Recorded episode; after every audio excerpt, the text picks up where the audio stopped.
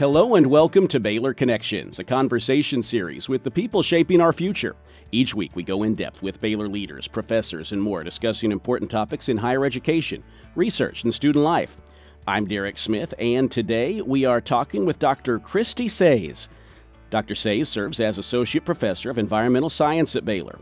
An Air Force Research Fellow, her focus is at the intersection of toxicology and advanced materials and it's led her to develop, among other products, a lung on a chip, which simulates the human lung in real operational environments. Attention to the unintended consequences of new materials helps promote human health as advancements lead people to interact with a new class of products. And as you can tell, there's a lot of different angles to her research as she joins us on the program today. Dr. Sayes, thanks so much for joining us. It's great to have you here. Thanks, Derek. It's great to be here. Well, it's great to visit with you and uh, unpack what it is that you do. So let's start off, uh, hopefully, something that people can latch on to quickly. If, uh, if, if we were to walk around the grocery store or a department store, and just look at products in there, what are some that people would see no, that tie into what you do? Wow, what a interesting question, Derek. I would say what type of product doesn't have mm-hmm. any sort of advanced materials uh, in it these days. Mm-hmm. As you mentioned before, I'm at the intersection of toxicology and material science, and within material science, that word is advanced materials. Mm-hmm. So it's often the same materials that we're used to thinking about, such as textiles in our clothing at a department store. But if you think about an advanced material, what if that material could help reduce odor, for instance, in your athletic wear? Mm-hmm. So it's often uh, those advanced kind of smart materials that you hear about that have the advanced materials, like engineered nanomaterials or advanced smart carbon fibers. These things are in textiles, they're in food packaging, and even the cars that we drive every day. Visiting with Dr. Christie Sayes, and what are some questions that you try to answer through your work? As we know now kind of what it is that you, you, we can see in, in, real, in the real world, what are some th- questions you're trying to ask? Well, now I can bring in, put on my toxicology hat, mm-hmm. right? So, of course, I am absolutely 100% a champion for advanced materials and other technologies such as nanotechnology, picotechnology, and all the like to be successful and to improve our quality of life. After all, that is what technology is some application to improve our quality of life. But I often think about if things maybe were unintentional or maybe things were used not by the manufacturer's intended use. So, for instance, you know, what if that food packaging was ac- accidentally um, taken by a kid, like a toddler, and they started chewing on it? You know, the intended application of that food packaging, which may include advanced materials, it wasn't meant to be eaten. It was unfortunately meant to be just thrown away in the trash and go to our landfill, which also, as an environmentalist, that causes other problems too. But let's just take that example. If a child were to chew or eat on that food packaging material, there are no safety studies out there by uh, the by the USDA, U.S. Department of Agriculture, or the FDA, Food and Drug Administration, that were designed to test such unintended consequences. So this is where my toxicology hat comes in, and I want to be able to understand if there are unintended consequences if you were to swallow those advanced materials that may have leached from the food packaging, or if you were just to chew that particular material and it makes it to your stomach. And as we uh, move forward in the program, I think you can we can picture that on a on a larger product levels. We talk about what airplanes and servicemen and women and things of that nature. Absolutely, yeah. the occupational workforce. Even I mean, mm. there are people uh, out there, including us consumers, that are breathing in off gassing, or if it was a production line, often there is an aerosol that's being produced. You know, an aerosol can be fumes or vapors that we breathe, but it also could be particulates. You might have heard particulate matter. Particulate matter is an air pollution that comes from the complete or incomplete combustion of carbon. But that aerosol doesn't have to be just carbon. It can be metals, it could be other types of materials. Uh, one common one we're looking at the lab right now is called silica, uh, SiO2, uh, silicon dioxide. And it's made in a variety of different processes to be able to increase its malleability or its translucence, or even if it's conductive versus insulating.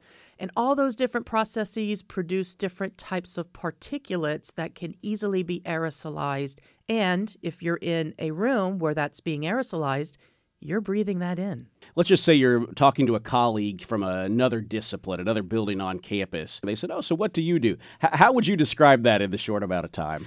Man, to another faculty member or graduate student, I often say I'm uh, have expertise at the intersection of chemistry and toxicology. But, you know, to a even higher level, I would say materials, material science, and something called environmental health. Environmental health is, of course, concerned about the health of the environment, but as humans, we're part of that environment, so it really dives deep into human health effects too. So you're in the Department of Environmental Science. Any other, are there joint appointments there with that? Well, uh, yes, uh, I do interact a lot with the Department of Biology as a toxicologist. Toxicology focuses, um, my discipline focuses on human health. So, you know, things like anatomy and physiology and molecular mechanisms, that's all related to our great Department of Biology here at Baylor. I'm also connected with the interdisciplinary faculty of material science. Now, the material science program, as we have it set up right now, is a degree granting program. You know, right now we're starting with a PhD or a doctorate level type of uh, program, training program, where students take interdisciplinary sciences and sustainability and engineering, nanotechnology, and some of these other types of advanced materials, optics, for for instance. Uh, that interdis- interdisciplinary program will eventually have undergraduate degree or a minor as well.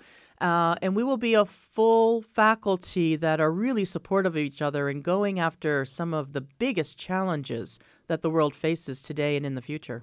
That's exciting. Is that an outgrowth of Illuminate as we look at that focus on material science? Absolutely. Yeah. Material science is a pillar of the Illuminate uh, way of thinking and its strategy, and I'm very proud to be a part of it talking with Dr. Christie Sayes. So let's let's talk now about uh, that material science side even a little bit more and the work you do, particularly with the Air Force. Really a, a great example. So the Air Force is an important partner in your work. So first off, how did you connect with them and become an Air Force fellow, research fellow? I was very lucky in my training personally through graduate school and in, into my postdoc position, where I was able to interact with a lot of different subject matter experts. I got my degree, my PhD at Rice University, and at the time there were a couple couple federally funded centers of research there. And when you're at a university that has federally funded centers, they often open their doors to all kinds of stakeholders, be it the public, but also government officials, including feds from uh, agencies like the Environmental Protection Agency or the CDC or DoD. Uh, in my interactions through the centers at Rice and then into my postdoc as an industrial postdoc at the DuPont Company, I interacted with many people from the DoD who were thinking about advanced materials and how they might use use them. So one of my mentors was my pro- my current program officer at the Air Force Research Laboratory. He's probably been as a mentor of mine for 20 years, and we love to tell our joint students that we've been connected for 20 years. That's they always find that very interesting mm-hmm. that someone can uh, graduate from being someone who was a mentor to actually being your close, trusted colleague and collaborator. That's great. Yeah. And it's led to some pretty cool things over the years, too. Really cool things. And I've gotten to see how the Air Force strategies have changed. You know, you would think that maybe they would stick to one thing and run with it. But no, I mean, they go lightning fast. Uh, they have different research agendas every couple of years, and they expect and demand of its partners and collaborators that if they're, this is a two year program, then you're going to get it done from the mm-hmm. lab to the market in that time period. Well, that's uh, that, that, that's pretty intense, or at least it sounds like it at times. It does. Puts a lot of stress, but man, the opportunities are are awesome for both myself and, of course, more importantly, my trainees because often they will want to go into a research position in the federal government. And so far, I've graduated at least two uh, PhD students who are NRC postdocs, National Research Council postdocs, and those both of those individuals went on to do their postdocs in the DoD, which is cool. awesome for their career.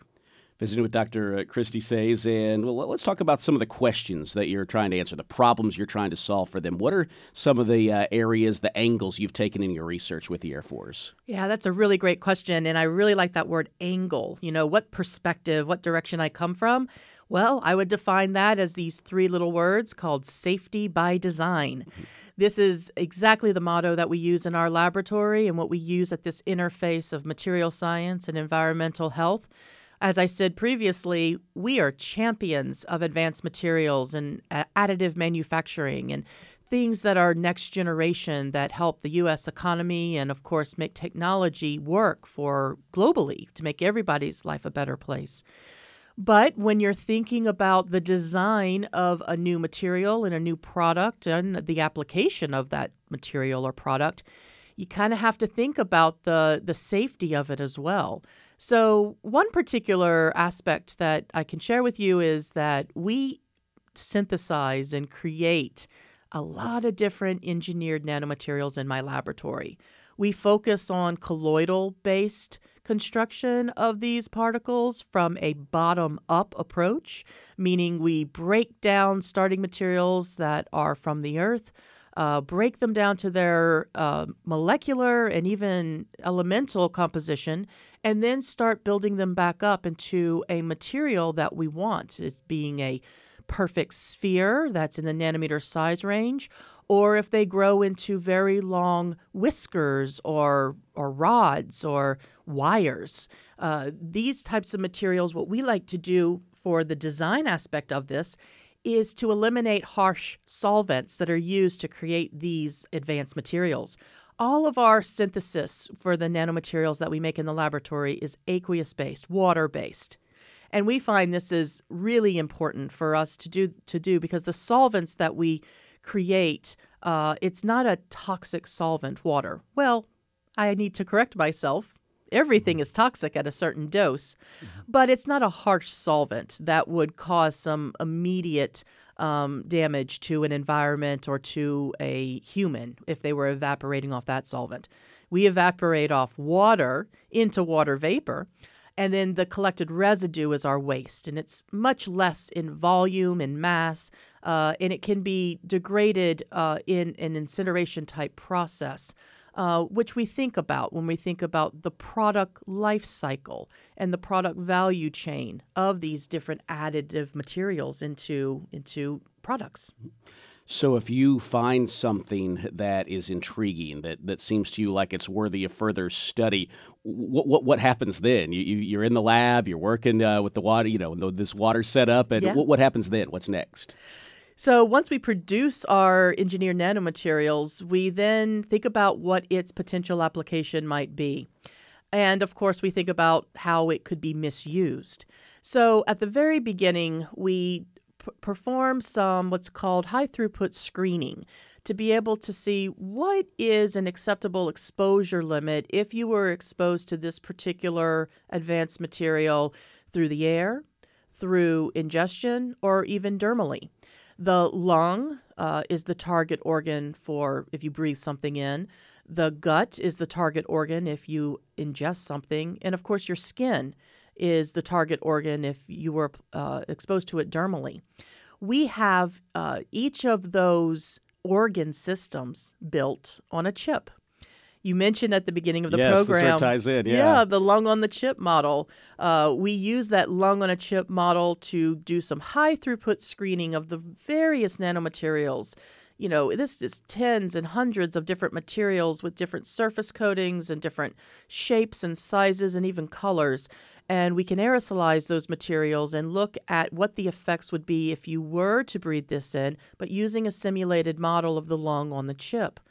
Uh, the lung is a complex organ. Of course, we can't recapitulate everything going on in an, in an intact in vivo or uh, whole animal, uh, whole human lung, but we can get some specific biomarkers to be able to say if there is a potential to have dysfunction dysfunction in the lung or or maybe some biochemical changes that are not really physiologically relevant. So what what does this look like? You've got the lung on a chip. I'm sure all of us when we hear that have a different picture in our head. So yes. so what does it look like and then how do you utilize that setup to to determine that? Yeah, so with any organ on a chip model, the our skin model, our gut model, our lung model, and our newest uh, development of the brain on a chip, all of these things must be submerged into in serum, uh, a simulated serum you know, commonly known as cell culture media.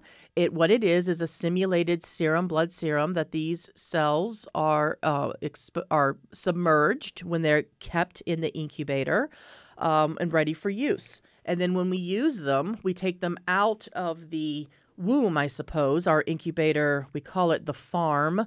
Mm-hmm. it's where we keep them and store them before, when we're not using them. We take them out, um, and it's usually a destructive process where each lung on a chip or each organ on the chip, once we use it for an exposure, then we do have to um, that is a completely destructive process because we use all of the cells and the fluids that make up that particular organ in our endpoint analysis. And it's that endpoint analysis where we look for things, biomarkers or surface tension changes or if there were genes or proteins that were perturbed, was there a pathway that was initiated? One of our major pathways that we look for is inflammation, and inflammation sometimes can turn into irritation or sensitization. I'm starting to get into mm. some alphabet soup here, but just as a brief thing, uh, irritation is something that we individuals, our, our organs and our, our tissues, can get over after just one exposure. We can recover from it. Maybe we have some sort of manifestation of a skin condition or uh, outbreak like acne, but that goes away. If it was a sensitization reaction, that's more of a chronic condition. And that's what we really are most sensitive to. We're looking at these advanced materials, whether we breathe them in, we ingest them, or they're applied to our skin dermally. We're looking to see if there's a sensitization reaction occurring that would then keep us allergic to that material and cause some real serious adverse outcomes if we were to continue to be exposed to them later on. What might exposure to these materials over time look like? Absolutely, we can think of um, some of the uh, the the warfighters and the airmen, even civilians that are part of the DoD um, whenever they work with these materials, they really put on a construction worker hat. So, if just for the Air Force, if we're thinking about the airplane and uh, other flight vehicles, uh, they have to manipulate that particular structure for replacements or, or um, or reconstruction of a particular aircraft. And as they're working and wearing and tearing that particular material, they're producing an aerosol. And without the proper PPE or uh, personal protective equipment, uh, they may be unintentionally exposed to some of the advanced materials, the additives that are part of those uh, sheetings and wires and uh, plastics and any other material that is part of the aircraft without the PPE, they're exposed to it. A lot of my recommendations, whenever I talk about the findings that we have in the laboratory, always goes back to engineering controls or use of personal protective equipment. We all, we all remember COVID where we had to wear face masks all the time, but I have to say, I'm one of those people that firmly believe, because I do the testing, that face masks can really protect your lungs. It can protect and keep you from breathing in materials, particles, viruses, anything that you're thinking of that's in our air. It keeps us from breathing them in and getting to our lungs or breathing them in and, and going directly through the olfactory nerve to our brains. So the the face mask is often used, uh, a recommendation that we want people to use when they're working with advanced materials, especially in construction. That's great as we visit with Dr. Christie Say so they can protect themselves, or you can adjust, I suppose, uh, with that data, adjust essentially what kind of materials they want to use down the line. Is that fair to say as well? Yeah, Derek, yeah. that's a really good way of looking mm-hmm. at it. That's what that safety by design concept comes in. Mm-hmm. So if there were two or three or 10 different additives that we could potentially add to plastic, for instance, and we would still get that ex- that same exploited property that we want let's just say transparency we would test all 10 of those materials at the same time, side by side, and look for which one induces the least toxic effect. And that would be our recommendation for moving forward for advanced manufacturing and, and keeping and making these materials on a bulk scale. Well, Christie, it's been, been pretty fascinating looking back at the, the work you've done. And uh, you, you, mentioned not just a lung on a chip, but uh, what, brain on a chip, uh, gut. gut on a chip, and skin. And skin. So, a lot of exciting things uh, ahead. And with that, are there any other projects that are uh, on the horizon for you that you're particularly excited about or that we should be watching for more information for? Yeah, I definitely think that we should uh, keep our ears and eyes peeled on what's going on overseas with the military and these things called burn pits that they have to use to get rid of their waste. You know, there is no waste management type system whenever you build a camp overseas in, in some of these war occupied countries. And so what they do is a, dig a big hole in the ground and put all of their waste, be it um, food waste or human waste or plastics, wood, metals, and they throw all of this material into one bonfire. Uh, and then they keep that, um, they, they destroy the material and make it less uh, massive, uh, less vol- voluminous. Uh, by burning it with kerosenes and, and other other ignition type fluids, and those all produce uh, an incre- incredible amount of toxic aerosols. Uh, and I'm interested in what those potential effects are for not only our brave men and women overseas, but also for the local people in that area. If they're downwind of that material, then you know they're breathing it in as well. And this is a big problem. And as an environmental health scientist, I'm really curious about what are the immediate and long term damages, and then I want to help find the solutions. We still have to get rid of this massive amount of waste, but how can we do it safely for humans? Well, it's exciting to see how your research, as we talk about with the military, with the Department of Defense, and the Air Force, it ties back to us as uh, civilians as well. That's Absolutely. neat to see. Well, Dr. Christie Sayes, thanks so much for joining us. Real great to have you on the program today. Thank you, Derek. Thank you. It's been great. Dr. Christie Sayes, Associate Professor of Environmental Science at Baylor, our guest today on Baylor Connections. I'm Derek Smith. A reminder you can hear this and other programs online, baylor.edu slash connections, and you can subscribe on iTunes. Thanks for joining us here on Baylor Connections.